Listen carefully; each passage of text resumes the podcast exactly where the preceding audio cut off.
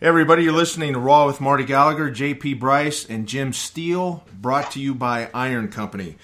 Today we're going to get into a little uh, little bit of information about uh, science bullies and experts of yesteryear and modern day. This is all about training. Um, there's been a lot of studies and different things over the years that uh, you know. I know early on uh, there was uh, studies that said, look, we had to train a muscle three times a week or it would atrophy. Oh, yeah. Um, that's been debunked. There's so many things from yesteryear and up to modern times and things we, we see people writing books about and talking about YouTube about. Up, up to just last week, right, Jim? Yeah, exactly. Was that So- two weeks ago? Three weeks ago. So You're let's get into Facebook. all this. Yeah, let's get into all this stuff and really debunk some of this stuff. Marty, you've been in, in the Iron game since the '60s. Yeah. You've come up through, you know, with with some of the most um, the, Iconic. the iconic and and pioneers of powerlifting and strength sports. So I mean, Yeah. you've seen it all. You've been there. Uh, You're almost like the Forrest Gump of strength, right? I'm a broken down old cowboy. So let's right, so let's go back uh, in time. Yeah, yeah, yeah, yeah, yeah. Well, I came up in the '60s, and it was uh, uh, just orthodox thinking. It was unchallenged thinking that a muscle had to be trained three times a week. Right. and I was just accepted. And uh, they had medical professionals saying that, coaches saying that, everyone was saying that. Well, if you do a whole body routine, well, let's just think about that for a minute, Jim. Uh, so we're going to squat, right? So you're going to squat, bench, uh, maybe you'll do flies. Uh, then what? Then you're going to move on to shoulders. So you'll do uh, uh, uh, clean and press, uh, lateral raise. Okay, and that's shoulders. Then what? Uh, lats. So then you're going to do Rows, seated lap- rows, seated uh, lat pulls, maybe seated rows. Okay, now what do we leave out? Calves. Oh, we got to do. Uh, yeah, we got to do calves. So I don't know. Certainly five sets Mm. calves, right? Those- Standing or seated minimum. Uh, we leave anything out? Are you going to do abs? I don't know. Bicep. So That's biceps and triceps. I didn't even think about those. So anyway, a whole body routine would take two and a half hours, yeah. right? And guess what? Anything past the first thirty minutes was downhill. You're just holding on. You're It- just you're just weak by the time you get to the end of a two and a half hour session. How much power do you have left to generate? Yeah. The only way I could see that being any productive at all is if it's a rank beginner and needs the coordination of the skills mm-hmm. Of Well, or maybe you got you know you only got one day to train, so you need to do it all. Yeah, I understand. yeah. And I don't have a problem with that as a sort of a what? science of it. It's just like you know saying whole grains are the way to go, and we're like, what? Well, okay, so guess what happened? so they cut three days in half. So now three days becomes six days. Right. So instead of two and a half hour sessions or three hour sessions, now you have two 90 minute set, uh, six 90 minute sessions. Now you got to go to the gym six days a week for, and train for 90 minutes, 60 to 90 minutes. Oh my God. And if you're not doing that for a living, that's tough to recover from. Yeah, real tough. then or- you got to put a family on top of that and Or everything fit else. it in. How you, Yeah, you fit it in? Unless you're Arnold and Franco in '76 or five or whatever. You Yeah, I did. I did a little of that, but that's the um, the reckless lifestyle of the of the lucky few. Yeah.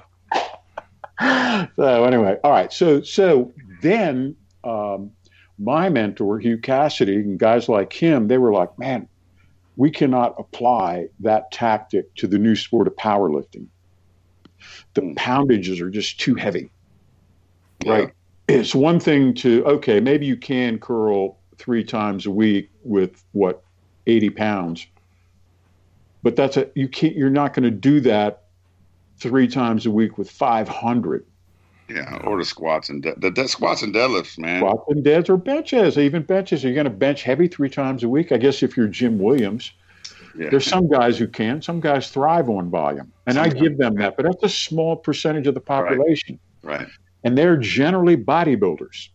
Guys who favor high bodybuilding, uh, high volume, tend toward the bodybuilding world, and the low volume guys, high intensity, they kind of end up in our world. So, okay, so Cassidy, he was a radical, a heretic, but cutting from three to two.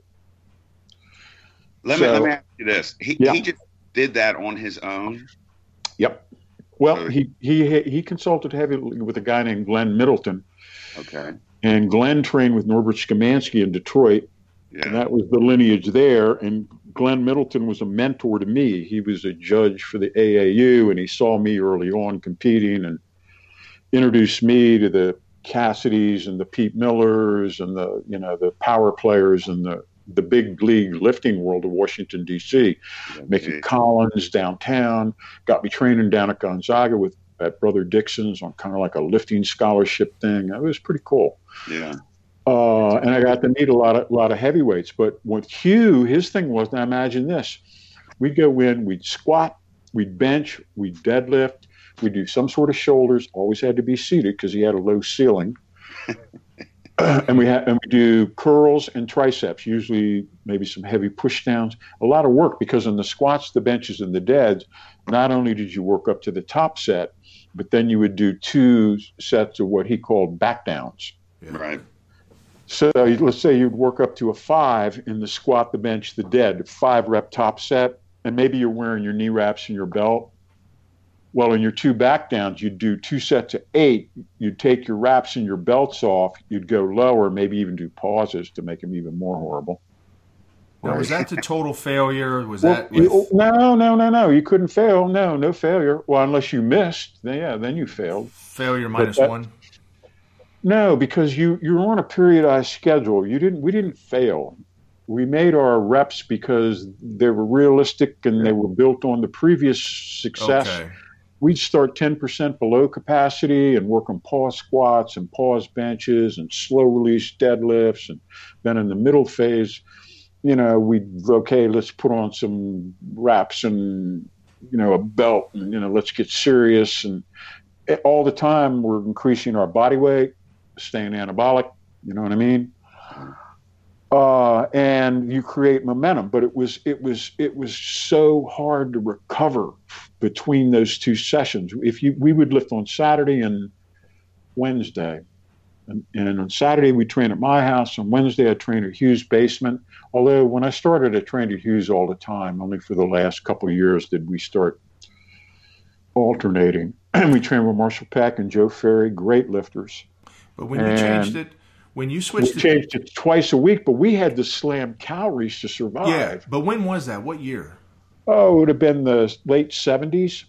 Okay, so you guys didn't right. know what was going to happen. I mean, oh, we pr- got bigger and stronger. Every prior research said, what was happening. right. Well, prior research said that you had to train three times a week. So you, you yeah. kind of this was going into the unknown. Well, and that's right? what's interesting is that Hugh was smart enough to uh, to be a pioneer and just say, the com- a common sense pioneer, really, with, yeah. with this type we, we, we weren't recovering. Yeah, couldn't and do so, it. You know what's yeah. funny is your body wanted that gallon of milk.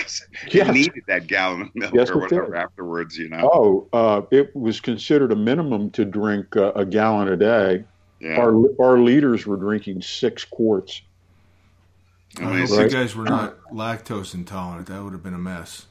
No, we were gigantic. Guess what, JP? They would have done it anyway and just thrown huge. They would have just because they, they had to. We were massive. We couldn't get through doorways. Yeah. the only thing different about us is our heights. So you go down to two days a week, and then you yep. guys just explode. Yeah, truly. But we were young guys. We were able to slam calories. We could structure our lives around the workout. You know what I mean? Yeah we had jobs, but it was like don't care jobs, right? Mm. You know, and we had time and we didn't have a lot of responsibility, and you know, you can center your life around lifting. Kirk did that for ten years. Great situation. You know, he just stayed in. He was a union offset printer, had a beautiful little condo. Just stayed in that that groove and stayed pretty single for you know, a decade, and that's yeah. why he got so and he good. worked on his feet all day, so he oh, was. Oh, yeah, he did. Yeah, he was. Uh, that kept him in shape, surprisingly enough. Mm. So to get back to the topic, then what happened. Again, Forrest Gump. I, you know, I was there for the three times a week, and then I'm there for the two times a week. Now here comes the one times a week, and that was from Doug Furnas and Ed Coan. They became like training. Uh, they were like Butch and Sundance. You know, they were Keith and Mick. You know, they were like partners and they worked at this training thing, which is kind of a combination of Dennis Wright stuff from Oklahoma. Dennis Wright was a world champion from the same area as Doug, and Ernie Frantz stuff in Chicago. Ernie turned, you know, Ernie was Ed's mentor, and they collaborated and they came up with this sort of this hybrid, and it was about Doug wasn't recovering, squatting twice a week. So he said, so then we said, oh, then we were doing light squats. And I said, oh, the hell with it. What, you know, what do we need the light day for? He said, as soon as I got rid of the light day, he said, everything came together. And if you're deadlifting uh, at the same time, it uses so many of the same muscles. If you use the type of style that we use, you look at Doug, you look at Ed, you look at Kirk, very upright torso, vertical shins, deep, below parallel, that you know structurally the same type of squat. Little little bit of differences, but deadlifts the same way, very upright. You know, breaking it from the floor with that leg power. So down to once a week, man. Isn't that great? So we'd squat. we'd, oh, and then Chalet, the minimalist of all minimalists, he's like, oh well, you know, I don't want to be overtrained. So we're going to do on Monday we work up to a heavy set of a heavy single in the squat and the bench. Heavy single in the bench. You're done. Nothing else. Thursday you come in, you work up to a heavy single in the deadlift. Mm-hmm. That that's it. You're done for the week. He got, he got stronger and stronger and bigger and stronger and oh my god, he was a he was a monster. Thousand pound legal squatter, two eighty. Uh, 880 deadlift. You know, we got but, but, but photos Marty, of that. Let me ask you: when this first gets introduced to you guys, the once a week, yeah, did you guys go, "Oh, that's great," or did did yeah. were there some oh, doubters? Yeah. Were you like, "No, oh, that's no, we, well, who wouldn't want?" That's like somebody saying, "Oh, uh, beer is good for recovery," which is what Chalet used to say, right? Yeah, well, we true. love that. It's a it once a week is an easy philosophy to get behind. No, did, I, did you guys spend another day and do do some you know bullshit bull stuff? I'm, I'm trying to... Could be, you know, maybe some of them. You know, Fantano. Some curls. Also, Fantano. Everybody trained on Sunday. That was it. Now Kenny came in, would come in on Tuesday. I think it was, yeah, it was Sunday. No, it was Wednesday, and did heavy inclines. He liked incline presses. He thought the incline was what gave him his strength in the bench press. After Sunday of, of, doing the 600 pound benches, he yeah yeah, wow. but he felt he felt that the bench press was a technique lift. Yeah. So it was interesting. Yeah. So, but again, these were basically once a week. He was only doing the exercise. Every exercise was only done once a week. Right. He just pulled his inclines out and put them on a separate day. Yeah. You guys must Everything have just felt. You guys must have just felt a lot better physically because you were getting the recovery time you needed, and uh, not, yeah. not to mention your personal lives. You actually had time for life, right? Oh my God, yeah, it was great, and, and it still is because it's still our philosophy yeah. on the minimalistic end. We have a sliding scale, right, Jimmy? Yep. Goes from minimalism to what? Mac? What do we call it? Maximalism.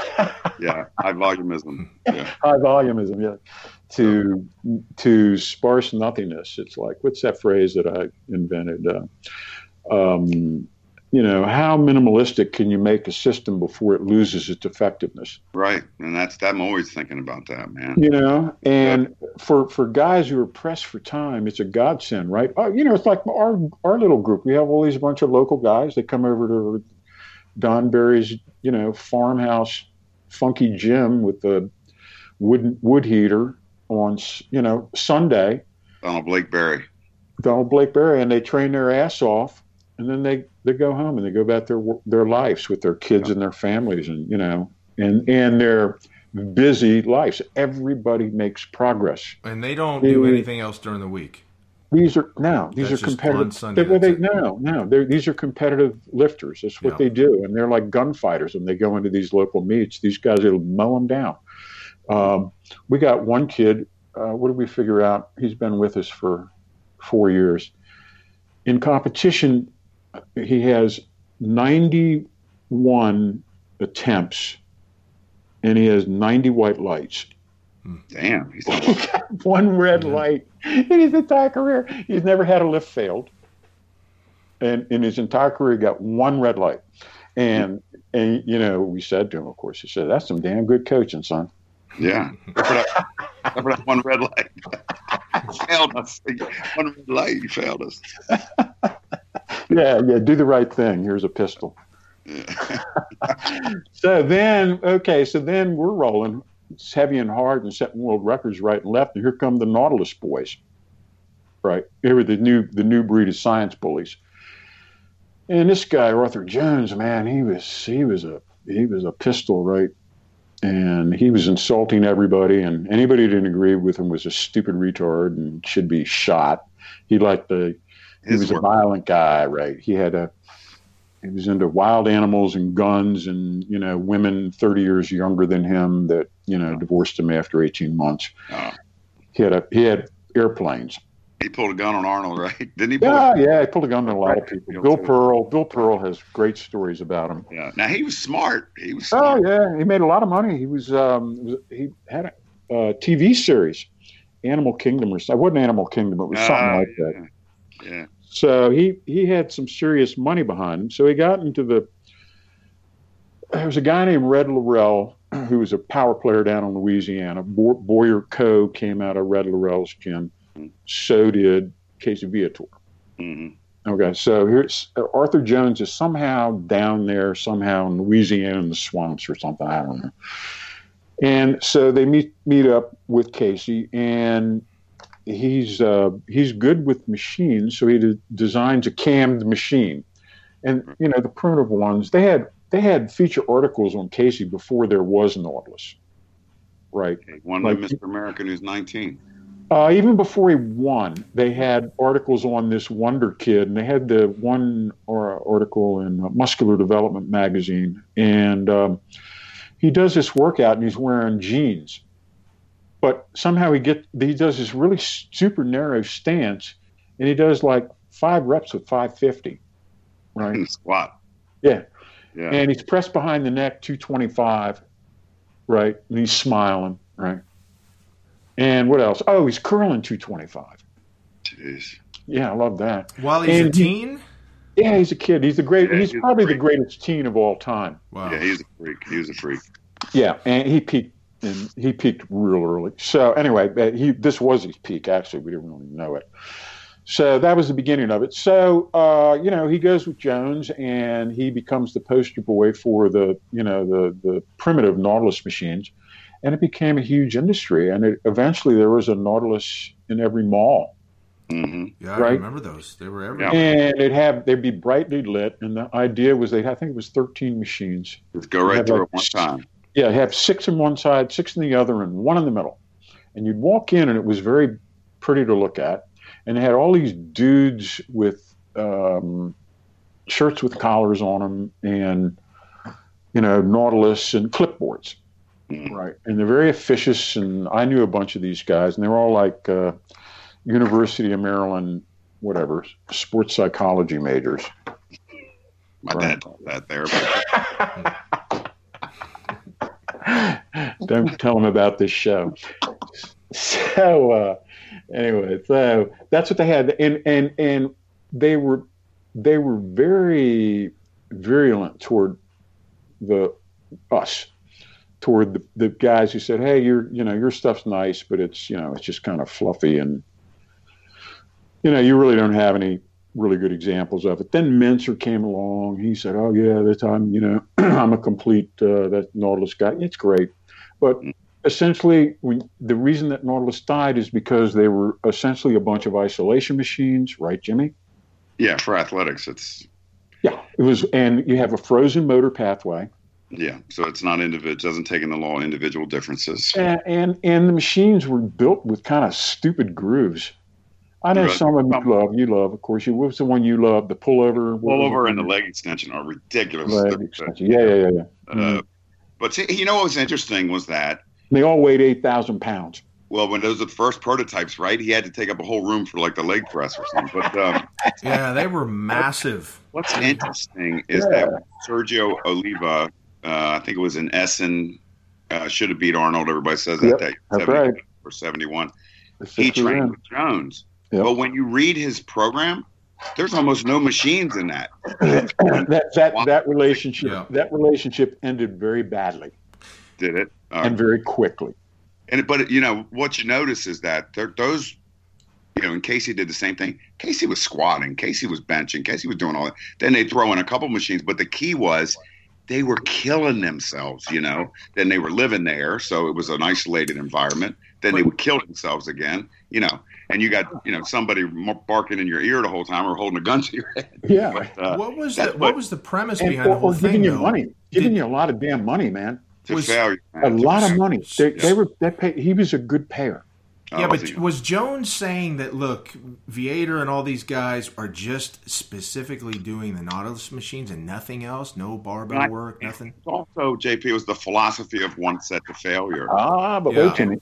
So there's two ways to look at that. Jimmy, Jimmy, let me break in here for a minute because the actual philosophy was one set to failure, then four reps, then negative. Yeah. That was the original philosophy. Now, what happened was, is when it became into a commercial environment. Ah, how do you sell that? that, that you can't.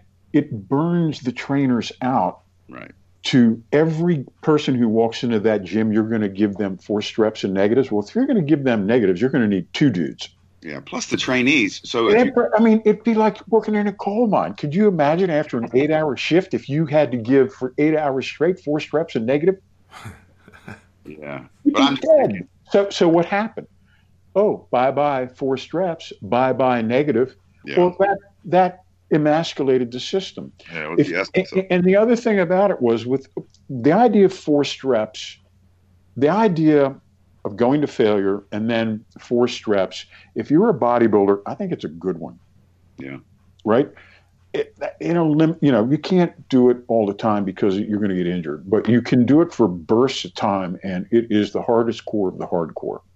Yeah. Right. But you got to have expert training partner. You got to have a Leroy. Mm. Right. You got to have somebody who's re- or a couple of guys that are really on top of it, and you really have to be at the top of your game. It isn't for beginners or intermediates. It's really yeah, for advanced guys if you're if it's if those things are were in the malls and people were just walking through a PG County mall or something, yeah, they said, "Oh, that sounds great." One set of failure, and then they don't get any gains it's because you there's no way you can work as hard as you need to work being just a regular citizen without that experience of doing that and understanding it. You're exchanging muscle for fat. You're exchanging fat for muscle. Okay, mm-hmm. that's what's going on. You're exchanging fat for muscle. That, mm-hmm. That's what the personal trainers all told the clients. Oh no no no no! You're exchanging fat for muscle. You look great. Yeah. The, the, scale weight hadn't done anything. Mm-hmm. Exchanging muscle for fat. Yeah. Yeah, and they and they everybody else looks great. They all look great because they only hire great looking people. Well, because they go to the, the gym afterwards. They were using barbells. Well, they all eat like birds. Yeah. yeah. They don't eat at the mall. So anyway, so then you had the, the, these Nautilus science bullies again, and Jones's whole thing, and he beat up the medical community. He was like going in there and he was whipping all these studies out. And my friend Jeff Everson, who died last year, Jeff was the uh, he worked at Muscle and Fitness, um, and he went on to uh, what was his magazine, Jimmy? Planet uh, Muscle. Yeah, Planet Muscle, and uh, he was instrumental in Met-Rx. Mm-hmm with Scott Connelly and um, you know, Jeff. Jeff is a PhD with the 600 raw bench, and uh, won the Masters America also with Corey. He invented Corey. Yep, yep. no, he came. He made a comeback with the Met-Rx stuff and won the Mister Masters America. Jeff was the collegiate national Olympic lift champion with the 325 snatch. So think about this, and just just a, a off just for a second, but so they're all at the University of Wisconsin. It's Everson, yep. Jeff, Corey, yep. Fred Hatfield, Yep. Mike Webster, Yep. Kazmaier, right? All at the same place. Marty, were you there too? He was. He was You in the seem background. to be everywhere. You weren't Yeah, there. well. But I was the first one to hear about it. Yeah. So anyway, that we had the Nautilus, and then the Nautilus thing died. You know, it just it it just nosedive, and all of a sudden that was the end of that. And so you know, now you kind of segue into in into Jim's world, and it- you like take a a speed course to 2020 or 2019. And what'd you have happen to you like three weeks ago? I mean, an, another science bully, right? Well, it's just it's, it's it's what you see in strength and conditioning is every few years the the next best thing or the next greatest thing comes along. So you had the TRX bands, you had the Pilates, and so the problem with all this stuff is that they sell it as the only thing you need to do, not as an adjunct. You know, after you do the meat and potatoes, you know what I mean A nice and that's tool. how you sell it. That's how you sell it. So, you know, you got you got you know the other day I was in a not a. I just have people telling me that that oh my god I just saw this fill in the blank pro football or, or baseball player basketball player doing this exercise. First of all, right when you say that, throw it out. You know, I used to have guys say, uh, "Oh, this is Ray Lewis's program," and I said, you know, I'd say, "How many Ray Lewis's we have?" It you you got to throw those guys away, man. Throw them That's away. what- It doesn't matter. call them the extreme outliers. Yeah, yeah. Um, you know what you want is stuff that works all the time for everybody. But anyway, so you know, I, you know, this guy say to me, you know, I talked to this strength coach who trains this this pro player, and I asked him about squats and deadlifts, and you know, I knew what was coming. I knew he was gonna what he was gonna say, and I said, yeah. What he say? Now, I've had that you know happen to me how many times in my career where they say, ah, you know, that's too heavy or that's bad for your back, and, and I said, yeah. What do you really don't need that stuff. What do you say about the squats and deadlifts? He said they were bullshit. I said, okay. and what's he do? And he hold the guy. It's some uh, anyway. He holds a water ball, a ball filled with about three or four pounds of water over his head, and does Uh-huh. tap dancing things. What's the rationale? Yeah, there is none. He talked about space and uh, I angle. like space. I like and- angles. Yeah, it's it's it's all it's it's nothing. And so what you have with all this stuff is it's not working on your skill of the sport, and it's not working on the foundation, which is strength. It's in between, so it does nothing, right? You know, But it's important that, that you create a, a tool or methodology that can't be measured. right? It's a it's the oldest marketing scheme in the book. you know? Right. Right, right, yeah, right. You don't want to get into the like barbell and dumbbell world because then it's like, well, does you know, does your squat and deadlift go up or not? Yeah. That's right. and You know, if and it does, then let's hey, let's take a second look at this method because we always want to look at methods that cause people's lifts to go up. We love that. Well, and you, and you always get this. Well, it bothers my back when I squat. It bothers. I'm sure. I'm sure. I'm sure it does the way you squat. Right, Exactly. And that's my my point is always you had a shitty coach. and you have terrible technique. And then we we look at a guy for two seconds, and he's like, right here, it really bothers me. We're like, yeah, widen your stance out a little bit. You know, do this with your chin and do this with your hands. Oh, it doesn't hurt my back. Right. But, but they're so weak that they can't stand up with 135. Yeah, I know, but they can dance on the ball or some bullshit. You know, Yeah, the yeah, but again, uh, that- but again, if there's no way to measure, incre- uh, Exactly. you know, uh, dancing on a ball uh, strength or or agility, Right. flexibility. I mean, how do you? What's the report card? You pick you pick a tool or a method where there's no report card. right. Yeah, that's No, a wait good point. minute. Was, was Jim? Was he using that for some sort of a rotational thing for the shoulders or something? Yes, too, or- yes, that too. Maybe hypothetically. You know That, what I mean? yes, that. What, what else you got? Name Yeah, something. I mean, Say yeah, anything. exactly. I mean, it's was it a that- was it a main exercise or a warm up Yes. he was doing? Oh no, it? that, that Both, is. both. They don't touch barbells. They don't touch. They don't touch barbells. So he man. was he was replacing that with say like a uh, shoulder press or a bench press or something like that. All of that. and throwing unweighted Swiss balls. How, wow, Throwing that's them great. where? against the wall or whatever. I'm like, what? Where's the tension? What? What? What are we? What? What? You know, you know. The, the problem is, is that these these guys who are the genetic freaks, or even the ones that aren't, never say, well, why? Why are we doing that?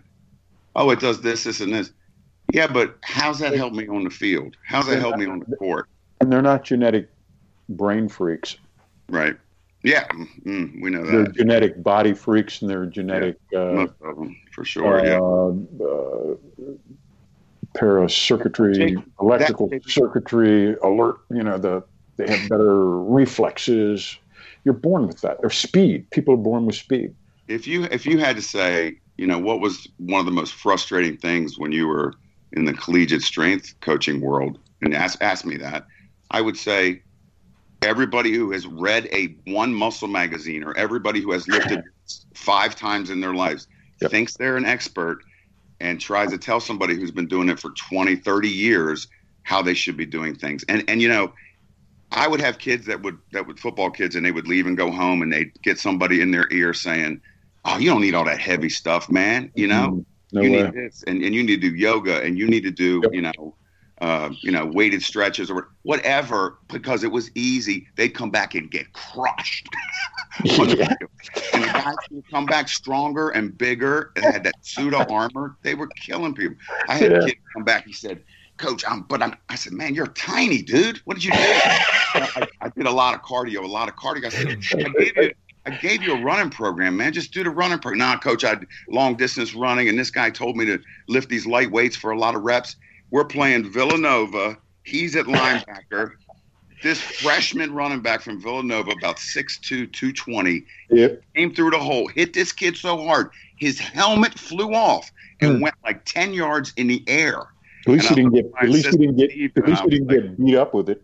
Yeah, and I was like, Steven, quick and quick and lean, right? He was like, was like oh my so as yeah. a coach, I mean that must be one of the the most trying things of your job, right? Kind of recalibrating people once once they come in and you know they're they're watching YouTube or you know especially now with the internet the way it is. You know, got a um, lot. There's everybody's got, got their opinions, but you have your your kids or your your clients come in and go, "Well, I just saw this and I don't want to do this anymore and I think that would work better." So it's probably a lot of sitting people down and going, "Look, yeah, but you know, you know what, JK? I don't care what you saw on YouTube. You can barely ever get them to change their minds because oh, he's just a you know power lifter. He's just a football player. He's just a you know he, what's he know? It it doesn't. Yeah. Yeah. So when I would talk to coaches, and I would try to explain, well, we, don't, we don't work with those people. I'm saying when I was they, don't, they don't make they don't make the cut with us. No, I know. I mean that's really not an issue. It's, yeah, but I'm saying when I, when you're in a university setting. Yeah, that's right. You know, then you kind of got to put up with these kids, right? Mm-hmm. Well, no, just to try to get to get coaches. To, the kids are all right. Most of them are all right. It's usually an adult that tells them, "Don't do that." Are they coachable? Don't, don't do that. Yeah, yeah. The the kids are coachable. The kids come in without the preconceived notions until somebody comes along and says, "Well, when we were at this place, we did this, this, and this," and yeah, you know g- girls don't need weights and all this. I'm like, now, now, Jim, you, now, Jim, you being head coach at the university, I mean, you had an assistant coach or multiple. Would you find that you guys were not always on the same page, and how did you work through we're that? We're all on the same page, man. I, yeah. I heard that we're on my page. Okay, he, he, filled their empty heads. Man, I'm telling you, they, they all. So in my staff, I, I had a, an unwritten rule, but everybody had to compete in something. Yeah, great. Um, and so yeah. they found out really fast that in order to compete in powerlifting, strongman, Muay Thai, you know, boxing, whatever, you better be strong and lift, you know, free weights, you know. Um, and so, and you know, they're, they're true. You don't have to take up all your time. Just do it right and do it minimal and move on and go do your skills. Right. You know, you think about it. I remember in 82 or 83 when Jane Fonda, the trader, um, had that aerobic thing, and the Los Angeles Rams were doing step aerobics, and well, nobody said what energy system do they play in in football. It's the aerobic. No, not the aerobic system at all. So why I are they think, doing it? I think that at they they were crushed, as you to use your adjective, by the Pittsburgh Steelers, who were training in the basement of a bar Yes. with Lou Riecke and you know drinking beer while they were lifting, and everybody got huge Yeah. and massive. And I think Webster ended up with a 550 bench press and an 800 squat and weighing 265, and also the only guy to ever run every step in Three Rivers Stadium. And he would do that after practice. Weighing, After- yeah, weighing 265. Yeah. I and mean, that 550 was like close too. That Yeah. was like just shoulder width, man. and he had like a 34 inch waist. Just what it, athlete. I saw him and talked to him. We were we were in Disney World, and we were both staying in the Polynesian Hotel. Wow. It's been in the 80s, mid 80s, I'm thinking, and eh, we were at the buffet, and. I just said, "Hey, you're Mike Webster." And I said, "I'm Marty Gallagher. I'm the you know the training writer for Muscle and Fitness." He said, "Well, let's eat some food." So we did, and uh, you know, Wow. He- but he he wasn't honestly wasn't that informative or talkative. Oh, really? Yeah, you know, just pleasant, Right. but not you know that, Midwest, Midwestern sort of, uh, you know. with, kind of withdrawn. Yeah. Okay. So anyway, but that's Yeah. not the point. Yeah. You know, we're way off topic, and the topic is that Jim has seen and experienced. Like, what if, what else was been like? They're trying to shove it down your Yeah, throat. well, for, and, And and, back I science. what I was saying about the adjunct stuff is, for example, the kettlebells. Now we've Yeah. all used kettlebells. We, the goblet squat is one of our favorite lifts, Yep. especially when we're teaching. Yeah. But it's an adjunct. But we used what we also used to call it the dumbbell squat and the plate squat. yes, it, it's just another tool in the toolbox. We man. used to, we used to hug a hundred to our chest. Yeah. right? Cassie you Yeah, and do that. You hug a hundred. Well, you start you start with a thirty-five, and then you get it to work to a forty-five. Then you work, you know, and then you get really strong and work to a hundred. Well, it's funny because you, you think about the kettlebells, and I remember one of our special forces friends said, you know, how do I carry my 260 pound buddy over a wall if he's gotten injured just doing these, you know, 54 pound kettlebells? And we're all like, you're not going to. You could You run can't. for help quicker. yeah, you know, yeah. I'm just saying. So when it comes out and, and everybody says this is the only thing, the only thing, the only thing, it's never right. It's never right. You know, when you're talking about something like And uh, a, and a good base is raw strength. Well, that's the foundation for good- everything in, that's in, good- that you do. Good starting point, and it's not that hard. And it doesn't take a lot of time if you're a subscriber to the high intensity, low volume school. If you want to go to the high volume school, you, then that's when you do the six day a week thing and you do the, the double split. Well, the split, you do the split routine. I guess you could do a, um, maybe you could do four times a week. It'd be a lot of work. If you're doing, let's say you're doing three exercises per body part, Yeah. thinking, right? And probably four to five sets, right? Each, maybe three exercises per night. That's 15 sets. I mean, I could, you know, 20 sets could take a while. Yeah, it depends. Yeah, especially if it's your heavy squat day. Yeah. You know, Heavy leg day.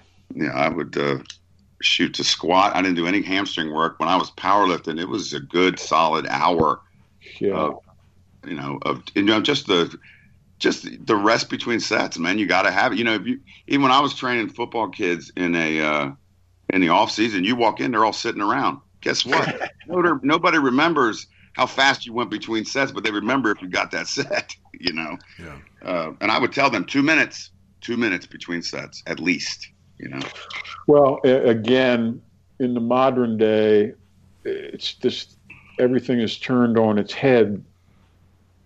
If if if everyone's equal, if there's no report card, then it's hard to pick.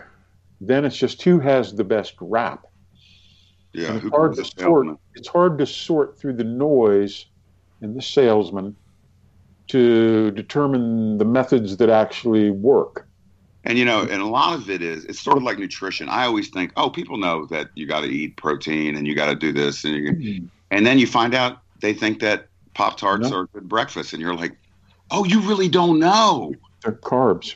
And so when you when you get to those people who have who really don't have any knowledge of strength training, we're so engulfed in it that you know I have a tendency to think, oh well, they know that squats are the best thing, and they know that benches are you know, and they have no idea, and so Mhm. they're just clay waiting to be molded by some freak or you know from from some salesman you know that- on what's the best thing for them. And it doesn't But- take any time and it's not uncomfortable. Guess what?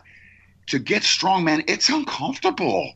But the quick, rewards are so great and you it know? comes it comes quick. It does and it's quantitative right away man you know next time you come in if you got Because it's, because it's mathematical and measurable, and 145 pounds is 145 pounds yesterday and today and tomorrow. yeah I, I think a lot of this you know it, it does it It's not fuzzy. It's it not feels- fuzzy. Right. The line is clear, you know, but um, it appeals to the, the people who don't have the knowledge, but it also appeals all this stuff to people who are afraid of that kind of uncomfortableness and hard work. Oh well.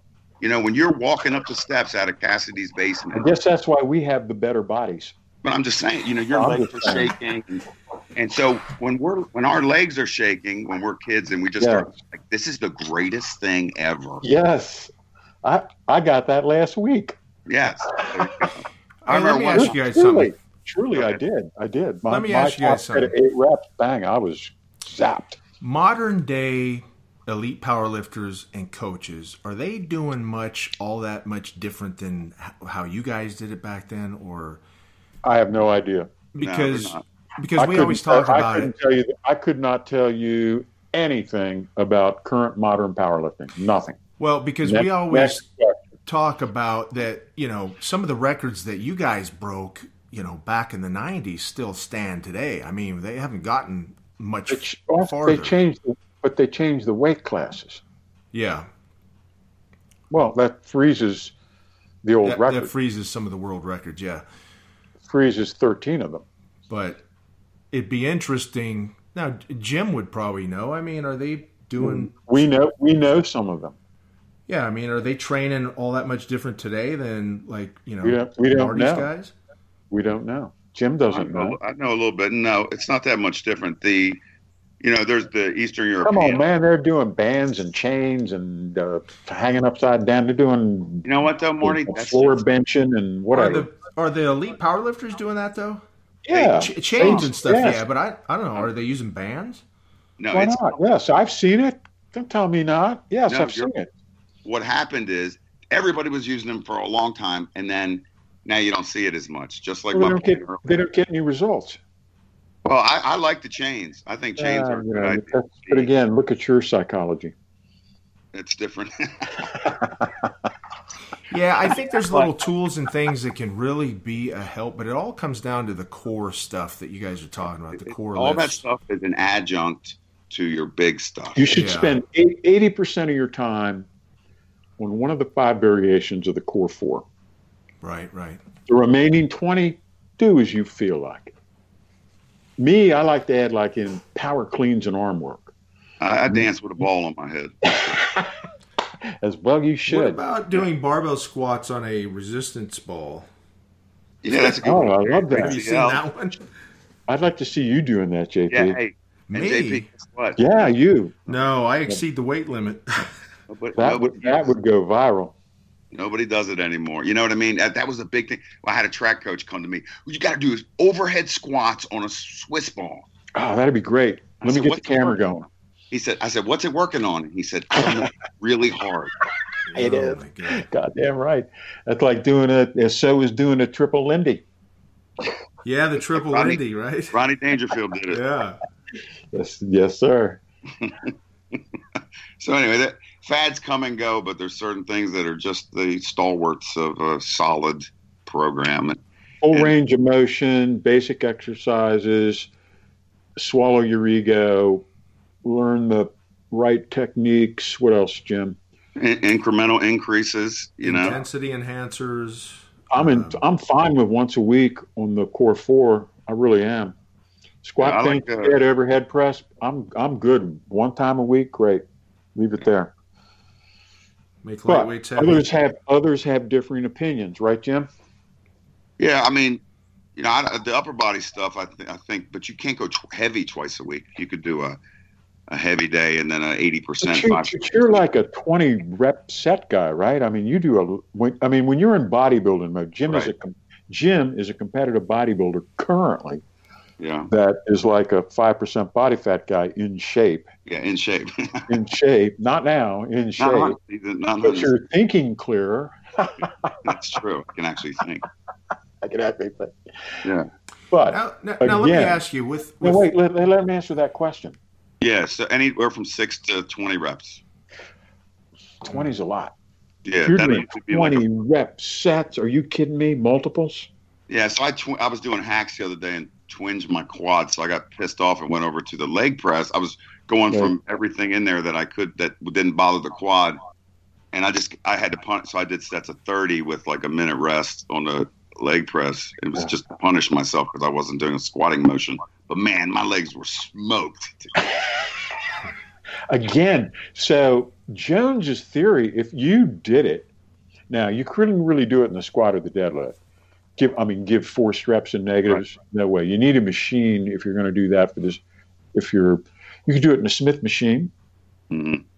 right? Uh, you can do it in a hack squat or leg press. Dorian had one man give him forced reps in the leg press with 1300. I'm like, man, I'm like, Leroy, I hope you have got your shit together, brother, because if he lets go on that, you got to stop that thing. Mm-hmm. And he's doing like 12 reps with, I mean, I, yeah, I couldn't count, I couldn't count them, right? I couldn't yeah. count them. Yeah. And every rep taken all the way down. And But again, when he got finished, incredible. Yeah. But, and he, and, oh, that was it. He let Leroy give him a forced rep and a leg press. On a hack too. Oh well, on the hack, yeah. Well, that's less. That's going to be less, right? They give, yeah. He would give him force reps on everything except that. Oh, I know, but that's dangerous on a leg press, man. Yeah, deadlift and bent over row. We used to do not, that on the leg press. Stop, you're not strong enough to stop that that weight. We would uh, we would load the leg press all the way to the end, and I believe it take, took uh, 15 45 pound plates, and then your, the, the cap had come off the end, so you could stick a tricep bar in there, right? And that's where your spotter would be, and they'd be able to get a lot more leverage. But yeah, we used to do the same thing. I mean, we we rep that out and um, you know get get two or three four stress. But it's hard. You're working out with with that much weight. You got to really be careful because if something goes, if a tendon goes or, or something like that, man. Um, you better You're hope dead. to God that those safety stops are in check. Dead. Yeah. Call nine one one. But it, it, it ain't worth it. I see these guys load the load the thing up with all these hundreds on it, and they put on a belt, and they're wearing knee wraps, and they take it down about eight inches. Yeah, well, Scream, screaming, screaming to draw attention to themselves. Right. the guys have their name written on the back of the belt. Right. Yeah. Rico, you know. Rico, yeah. So anyway, uh, I, I want to ask you guys a question though. Fire, fire away. With your backgrounds and mm-hmm. knowing that you guys currently train the absolute best in the world, I would imagine there's people out there that go, you know what, these guys don't know what they're talking about. They're old school. They use old methods. Right. I still have people tell me that. I still have people, tell, or I, I, can see it in their face. Oh, but really? How? How do they say that? I don't know, man. I mean, you've got the records, you've got the history, you've got the current clientele that are the absolute best in the world. How do they say that? I mean, you've got far more than uh, a certification here.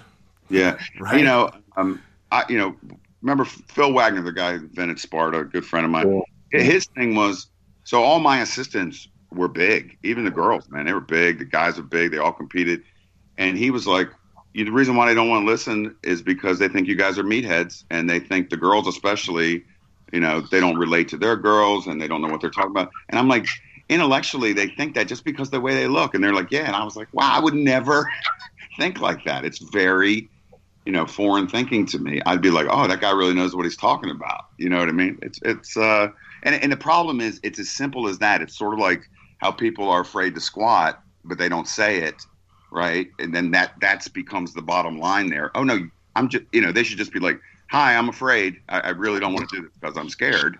You know, instead of saying, "Well, this is not the most effective way." No, you're just a wuss, man. You're scared. Okay, it's okay, but I'm going to tell you how not to be. Right? Well, I can see why you're unpopular. when you tell people they're scared, yeah.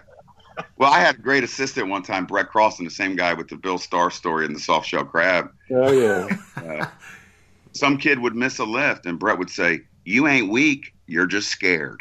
And then he would say it all the time. It could be a fencing kid. You ain't weak. You're just scared. He should sit there eating an apple while he's saying it. Yeah, well, he was. He, you know, he was great like with a, that. Like a hillbilly psycho. Yeah. I'd love to see the program you had the, the fencing team on.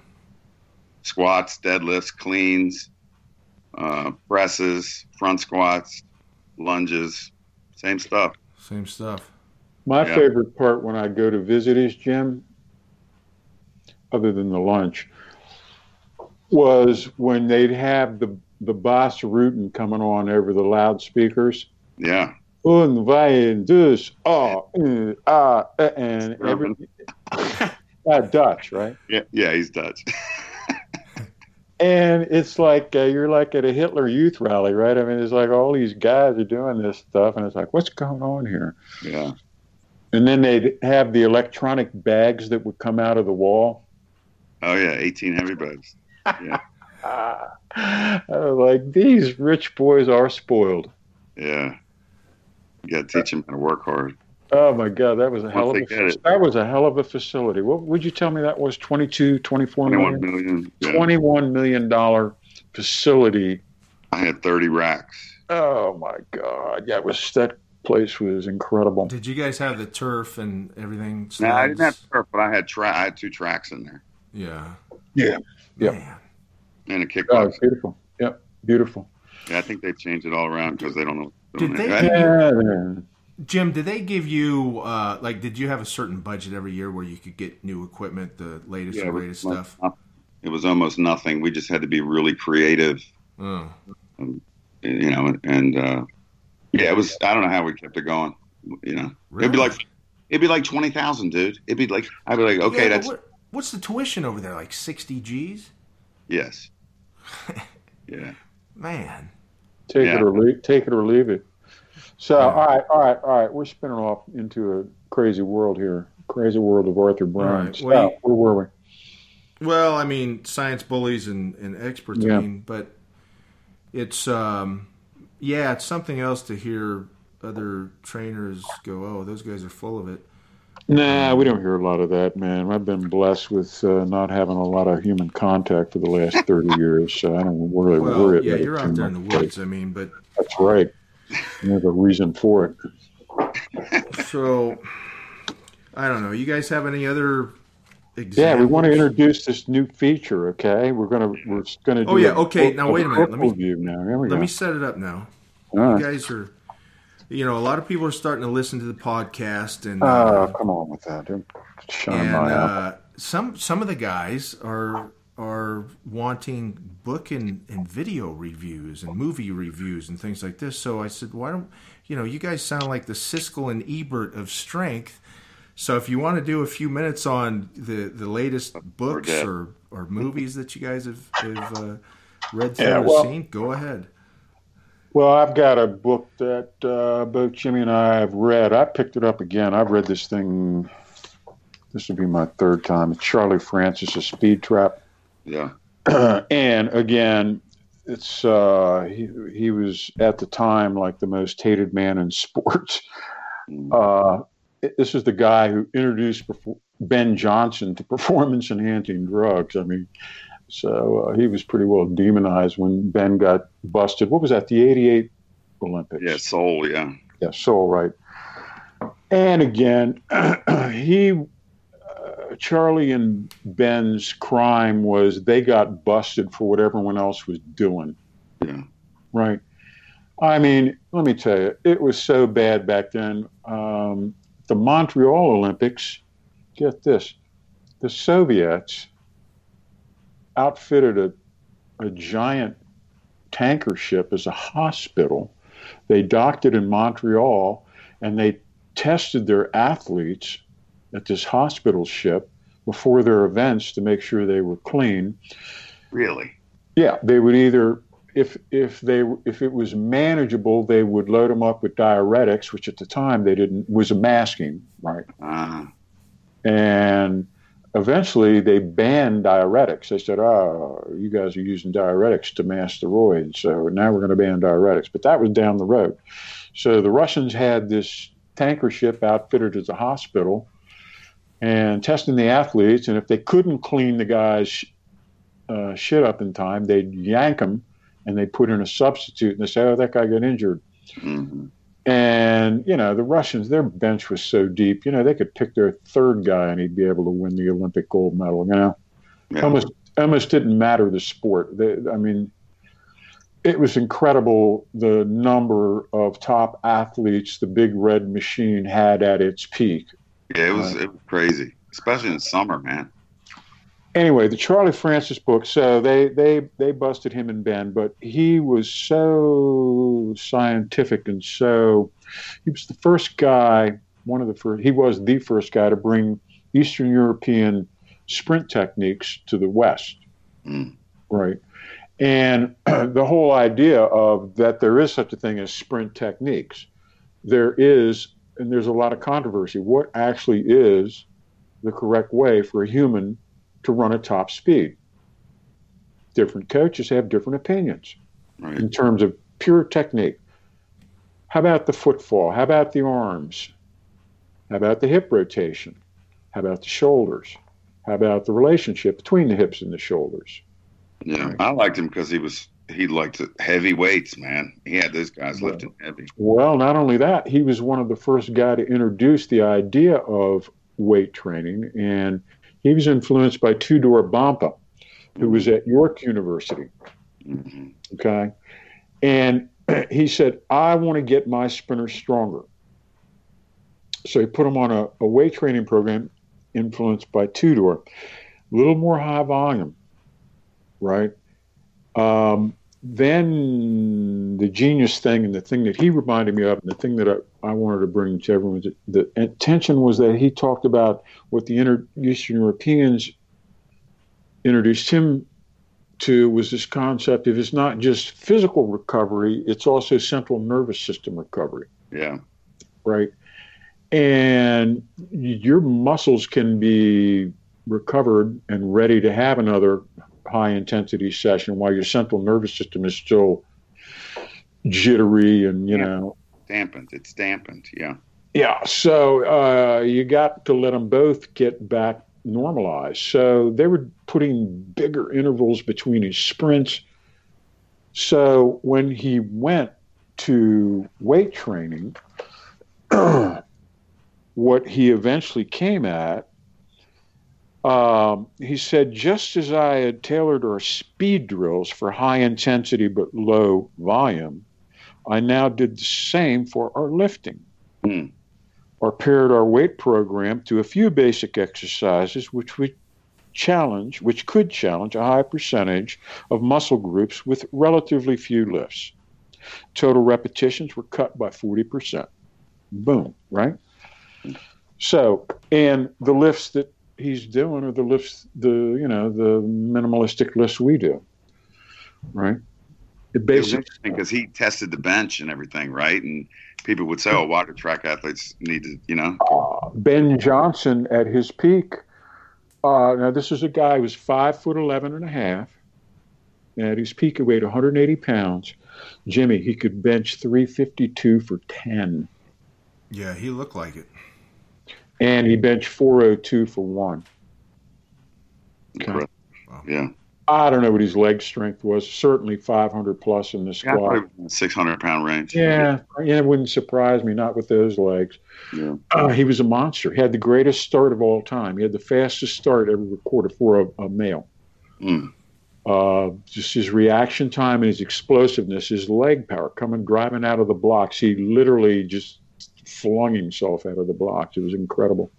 But he was a late bloomer, and he was very coachable. Uh, and he was not the best athlete that Francis worked with. They had a kid named Tony Sharpe. When this kid was 15 years old, he was 5'10 and 170 pounds, muscled up with like a 29 inch waist. He ran a 10 400 meter. Smoking. That's incredible. At 15? Are you kidding me? Um, did he win the Canadian Nationals that year? He might have. Right. Yeah. So anyway, but that's the kind of the quality of athlete. He had a woman who was ranked, you know, consistently second in the world in the 220 and uh, in the 100. Right? Did they take performance enhancing drugs? Yes, they did. But when they started taking them, they weren't illegal. They were just they were nothing. Mm. No one knew anything about them. They weren't illegal. You go, you know, if you could find them. And he hooked up with a doctor named Dr. Astaphan. And the doctor was a bit of a chemist, and he create actually created, I think it's stanozol. I forget. It was Mhm. like I would call it a designer hmm steroid. And he had them on that, but the dosages were minimal. And they do stuff like six weeks on, uh, three weeks off, four weeks on, Mhm. like for their track season. Yeah. And again, it was it was the pro bodybuilders today would laugh at, at the amounts. I mean, it was negligible. And again, it was for um, he didn't want to create steroid monsters. He wanted them stronger. yeah he wanted to, he wanted them to recover quicker. Yeah. Sprinting is so explosive. Muscle injury is a huge deal. Right? The, the, thing that he confirmed for me is it's like it's like a AP, ATP thing. It's like human nitrous oxide. It only lasts. A human being can't, even an elite sprinter, they, they can't run at 100% for 100 meters. Hmm it's you have i think the top guys have like five seconds where they're at man that is 100% about what i have today at this time. Right. right. Now with coaching they try to extend that. They try to make that faster all that. Right. But uh, you know that's just that's all you have. That's all that you have a finite amount of top top speed. But with that top speed can be improved upon. And he did it with less volume. And i thought his philosophy synced up really well with what we're doing on the low end of things. He talks about doing fewer lifts better. Yeah. and you know his guy his everybody was expected to get stronger. Right they didn't do it to stay the same You know, he talks a lot, lot about getting stronger in his books. uh and jim you sent me some of his recent stuff right oh i don't know how recent that is that's probably like 10 years old that Yeah. Yeah. yeah Uh, but it's good that looked like good stuff i mean he's still active uh, his um it, didn't he have an online presence like if you went to amazon or something you could find his yeah. stuff Yeah, I think his wife still runs a, a website and kept keeps it going after he passed. He's, he's no longer with us. Nope. Wow, No. what happened? I don't know anything about that. I don't know how he. I don't know how it happened. Oh man, Yeah. you can't come to a show on Charlie Francis and don't know what he died. I don't know how he died. I just know he died. Somebody Google him up. We got to find that out. That's crazy. He's dead. hmm Damn, what a what a punctuation mark. Yeah. Sorry, man. wow, what a downer. Yeah, but but left a great legacy. Get the book. Uh, you can pick this thing up on Amazon for like seven bucks, and it's a good read. It's biographic, uh, it, loads of interesting characters because he's dealing with elite athletes and elite coaches and bureaucracy. Uh, the Eastern European thing, the way they were thinking, I found that as a coach myself, I found that fascinating. Um, his contentions confirm the stuff that we're doing, you know, cutting back less, taking the central nervous system into account. Yeah, but with the high intensity and then recovering.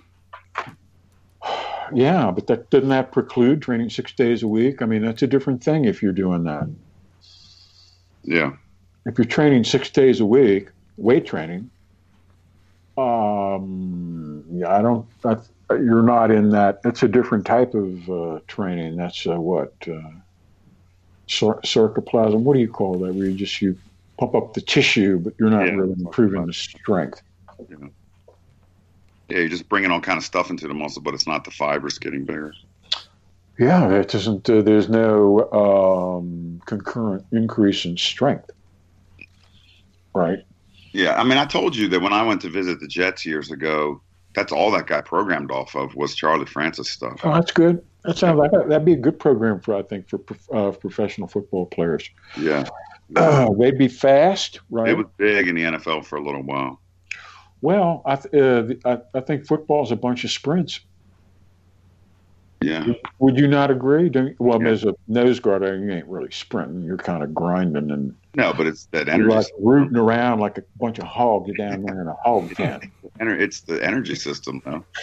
Short burst, short Yeah. burst, rest, short burst. Yeah, and and you run out after about five seconds of all out. You give everything you have after five seconds. You got to recharge. yeah, I don't know if it's five. It could be. right. Just I'm talking everything you have. yeah, So that was a good. I just. It's a good read. It's inter, he's an inter, was an interesting guy, and you can pick it up for nothing. And those of you who still read, I don't know if there's anybody left out there. Maybe we should just do like videos and braille. YouTube I don't know. videos, way. Instagram. That's all I. That's all I have in Charlie Francis. Do you have any final notes, Downer Jim? Well, yes, I. Well, I, I uh, actually saw a, D, uh, uh, a streaming uh, movie, or a guy who's still alive. Uh, Dorian Yates has a movie, Generation Iron, put out. Matt, the orig- Dorian Yates, the original Mass Monster. Is this like a YouTube thing? No, no, you got to order it online, and I got the DVD also because it has uh, deleted scenes. Yeah, I like that kind of stuff. But um, I think you know, there's been a few little documentaries on him, and London Real did did one, um, which was okay, which was okay. This was good because you know they did talk about his dedication. I mean, he was a monk, and you know him personally, Marty, but he was a monk for ten years. I mean, nothing. I mean, you know, a party, no. Uh, Uh, he he he'd go to a party, but he'd tell me he'd leave at ten o'clock. Oh, tomorrow's leg day. I mean, partying. He wasn't doing any of that. Oh Uh, no, no, couldn't do that. He had a goal, and and he was. Uh, I mean, he has every, every. He shows his training diaries, and it's you know in the movie, it's just like every workout he's ever done. Um, you know how it went, the weight that he used, what he has to do next time, and then they went uh, to like the little farmette, I guess they call it, where he grew up. Um, all this stuff, his mother's grave, all these things where he hadn't been before, and you see these these other documentaries or whatever, and he's never like emotional or. But this, you could tell, was a was a big deal for him because I don't think he had been back there very much at all. Um, and so it sort of showed, you know, his father died when he's 13. He talked about the That impact. doesn't sound like fun viewing. Well, it's inspirational because of where he comes, how he comes out. You know, he was in jail. He was doing all stuff. He's in jail. Okay, tell us about that. Wait, what was that? He was in jail. Yeah, so he was a juvenile, and Uh-huh. you know, a bunch of riots and stuff, and uh, his buddy, you know, broke a plate glass window in a store, and they got arrested. And while he was in there, they, you know, they had him do physical training stuff, and he, he really liked it. And he had a counselor or a, you know, a, a corrective correction officer say, "Man, you could do something with this. You're not like these other guys." You know, So we, you, so we could say basically Dorian learned progressive resistance in reform school. Basically, juvenile, juvie in juvie. Yeah. uh, but anyway, it's a, a really inspirational movie. I really liked it. And as So he what, what did they follow? They follow him to present day? yeah, oh yeah. What was he doing now? Well, he's got the DY Nutrition Company. Okay. Um, he's got his own certification with his training that he, he certifies trainers to do He'd be good. And he has a gym He'd, where he he'd- people he'd be, he'd be a no bullshit trainer guy. Oh yeah. Yeah. Yeah, he's the same type of philosophy. You know that, and uh, he has a gym where he, people fly in from all over the world to to have him train Yeah. them. You know, I, I follow him on Instagram. Where it is looks that? like he's created Spain. a really nice life Where? for himself. I mean, he's all over the place. Where place. does he live? He lives in Spain. Spain. Yeah. Yeah, Okay. yeah. Spain. But Yeah. he's all over, training people, doing different things. You know, uh, Yeah. just he really Why is he why is he so popular? Out of all Oh, the I know bodybuilders, popular with me because it's just bare bones, man. I love the Well- fact trained in that 500 square foot yeah, gym. I think he took bodybuilding to the next step. You know, he was He's the- responsible for that, and people were really I like- res- yeah. respect He him says- it wasn't the competition. He hated that getting into speedo and doing. He hated that. It was the training and the dedic and how, you know, he sees something in Muscle and Fitness about the kids, the guys in California, you know, laying on the beach, and he's in Birmingham, you know, with the the smokestacks and all this stuff. Man, he, you know, he was just like, you know, I, I I'm nobody can outwork me. Nobody can be as dedicated as me. Mm-hmm. You know, it didn't matter about a Ferrari. It was, he it was found a he found a different way to work. yeah. Uh, he he always said that he's influenced by Mentzer, but really what it was, it was powerlifting with forced reps. Yeah. Okay, because if you stick to Jones and Mentzer, you do one set to failure with forced reps and negatives. Well, you don't just walk in off the street and load up the 1,300 pounds and start leg pressing. You warm up. You do sets to, to get up to 1,300. Well, that's powerlifting. He's just doing a top all out set, which is what powerlifters do. But then he has his training partner step in and do another forced rep or two. And that differentiates bodybuilding from powerlifting. And he was so successful because he was able to develop powerlifting mass. You train that way and throw in some forced reps and eat a good amount of calories. And he, he would eat like 5,000 calories in the off season.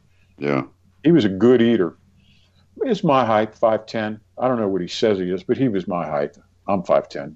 And um, big bone, he was broad, you know, he's big guy, but he wasn't he, he wasn't like Flex Wheeler, right? Flex just looked with his little tiny waist, he just Right. looked like a body bodybuilder. Yeah. Yeah, completely symmetrical. Everything was just perfect. But Dorian was like a bulldozer. You know, he was a different animal. He Yeah. was, like a, he was like a rhino, whereas Flex was like a perfect uh, gazelle. Gazelle, yeah. They uh, interviewed Chris Cormier, and, and he said he Yates was ahead of him going on the steps to go out on stage at one of the Olympias, and he saw how wide his back was and on Yeah. the Christmas tree, and his glutes were shredding, his hamstrings were falling off his body. He goes, "Well, I guess I'm not beating that guy today." and he didn't. No, and at his and you know honestly, he only had like two peak two peak years. 93, 95. Well, up right before the bicep tear, and he, Yeah, eight. his legs were the biggest I've ever seen one year. His legs were second only to Tom Platz's, and uh, it was incredible. And the next year he had the big legs too, and I can't remember which year and which year, but there was one year he had the he had the best legs I'd ever seen in my life. yeah. See, I never saw Platz. I never saw So his. when- when- he was before me. Well, there's no Platz. I saw Platz's. You know, I, I talked to him, and he he posed freaking ten feet from me. Right. And Platz's legs weren't big; they were just otherworldly in, in detail. It was it was. Oh, He's not, he's not a big guy at all. At all. Oh, see, I, yeah, I would have missed that. Yeah, his arms. Um, sorry, Tom, but his arms were like 15 inches. I mean, they, they were Oh, 16, but they looked amazing. You know what I mean? because Yeah. there was no fat on him. Yeah, he wouldn't I don't think with those legs he could have ever been perfectly symmetrical. I mean, you, you just you just can't make your arms that big. He, he got ripped off at the Olympia that year that they placed him third. Yeah, That was a total ripoff. They gave that to Franco. That boy had no legs that year. He had none. He did. It was He had embar- It was embarrassing. Zero. And then I think I think Zane. They put Zane in second. I think it was Zane didn't compete that year because Who the, was, who was in second? Whoever was second, whatever. well, but- Dickerson was second. They're great. A guy with 16 inch arms. Yeah. Jim, what's Come the on. what's the name of uh, that new uh, movie? Uh, the original Dorian Yates, the original mass monster. And where How where does do you it? get How that? does it? How does it end up? It just ends up that now he's in a really good place in his life. yeah. He was Uh, doing that. What's the drug that they do? Oh, ecstasy. No, ABBA. No, no, hi- ayahuasca, right? Oh, Yeah. ayahuasca. Yeah, yeah. Yeah. They, they show him doing that. I forwarded that part. But uh, Joe Rogan's always talking about that too. It sounds uh, just hallucinogenic. Unbelievable. Yeah, I don't really like to. Yeah, Really, I mean, I would never do it, but it sounds from what they say just really interesting. I mean, life changing. well, my buddy threw up for like 18 hours straight doing it. So yeah, yeah, you could have a yeah, you Yeah. could have a bad trip on that, I guess. and they're like, "You're purging." I'm like, "No, I'm just sick." Yeah, I'll tell you my me- I'll tell you my mescaline story sometime. oh boy, put it in the book, brother. Charge for it. Yeah, so you know, it just ends Like- up like he's- Kramer. you know, sitting on the beach in Spain. Uh, you know, Basking smoking- in the sun. How's he look? Yeah, he looks good. You know, he he's so tore up. He's got a torn rotator cuff, his bicep, and this and that. So he doesn't really lift anymore. He does mountain biking. He does pretty intense. They show him doing this intense physical therapy, which is almost like lifting for him. Um, he but he the, said, what, know, uh, who who's somebody working on him? Yeah, because he's because he's got so many injuries. Wow. Uh, yeah, but you know, he does a him, lot of him and Ronnie Coleman, right? just like. But Ronnie's still in the gym at four thirty every day. He looks better now. In a wheelchair. Nah, he's better now. He's a little better now. You know, no, I he was in a wheelchair. But if you ask him, if you ask him, he wouldn't trade it. Trade those No, Olympics. You know what I mean? He would Nope. still do the He's same. in a wheelchair. He's not in a wheelchair right now, is he? I don't know. He was in a wheelchair. He was on uh, what's no, the show? I don't think he is, All- Marty. I think he's uh, trying to. I, I think he's trying to uh, rehab himself. He's in the gym. He's doing some stuff. Yeah. I watched the show Action Bronson, and he was on that, and he was in the wheelchair. So I guess it was shot a while back. Well, I mean, he's had so many surgeries. I mean, it Yeah. was probably after one of his surgeries. No, he was he was in for for a while. They had a movie on it where they had him, and they, that was Oh, Yep. yeah. That's Yeah, what it same people, same people who made the Ronnie Coleman movie made this one, but this one's a little more uplifting. Good. Um, yeah, it, en- it ends. You know, he he's doing his stuff, but Is he uh, still married? He he just married to- yeah, Gail. No, not Gail. The uh, the new one, the uh, the figure, uh, the Brazilian figure lady, right? oh yeah, well that's the one he was first courting when Right. he and I were Yeah. getting together. married, and he, oh, you know, he he goes through, and this was pretty much detail of uh, after he got done bodybuilding, he dropped all the testosterone cold turkey Yeah. and got really depressed. And you know, back then you couldn't go to a doctor and say, "Hey, let me have HRT or HCG or let you know, let me do the PCT protocol and all that." It was everything was underground and nobody knew. And he said, especially in England, nobody knew anything about it. You know, um, so he went through that, and then he went through this real party stage because he was like, "I just saw everything I was missing out on," and he actually ODs, and this the lady who saved his life became his wife. What was his drug? What, what was his drug of choice? Well, he, that was GHB he OD'd on. GHB. Which Wasn't that what, wasn't that what uh, Billy Idol took when he crashed his motorcycle? I don't know. Isn't that a date? That's a date rape drug, and I think. Um, Anyway, Isn't um, that what everybody was taking to increase their I growth hormone production at night? they were doing that also. Yeah, small dosages, but if you screw up, you're done. Yeah. Yeah. So anyway, so but he thought he was missing something, and sort of at the end, he's like, I wasn't missing anything. You know, I just needed to to to find myself really, and he did. It's it's a good it's a good movie. I Very recommend it. interesting. Yeah, he's in a good spot now. I think uh, he seems to be really doing some good things. Well, where do you get that movie again? GenerationIron.com, but it's on uh, Amazon Video, iTunes. Okay, what's it It's like cost? twelve bucks. It's like twelve bucks, fourteen bucks. It's nothing. what's it like? Yeah. An hour? Hour and a half, I think. Yeah, Yeah. I got to see that. I want to see that. It sounds fascinating. that's good. Yeah, that's good. All right. Well, let's end it there. Wonderful. Roger that. So, let's see. Oh, check out Marty's weekly column, Raw with Marty Gallagher at ironcompany.com. You can also pick up Marty's books, Purposeful Primitive and Strong Medicine at Iron Company. Visit Iron Company November 25th to December 2nd, 2019. We've got huge site wide savings on free weights, strength equipment, cardio flooring, accessories, everything you're going to need for your garage gym, commercial gym, training studio, school weight room, anything you can imagine. And finally, new Jim Steel articles can be found in our articles section at ironcompany.com. Also, check out his his own website, basebarbell.com, for training motivation and programs. And don't forget, both these guys are available for online coaching. You can email Marty at marty at ironcompany.com or Jim at jim at ironcompany.com. All right, guys. Great. Thank you very much. Thank you. Great All right, one. thanks. Happy Thanksgiving. Yeah. Oh yes, thank you Yeah. too. Sure. Indeed. Bye.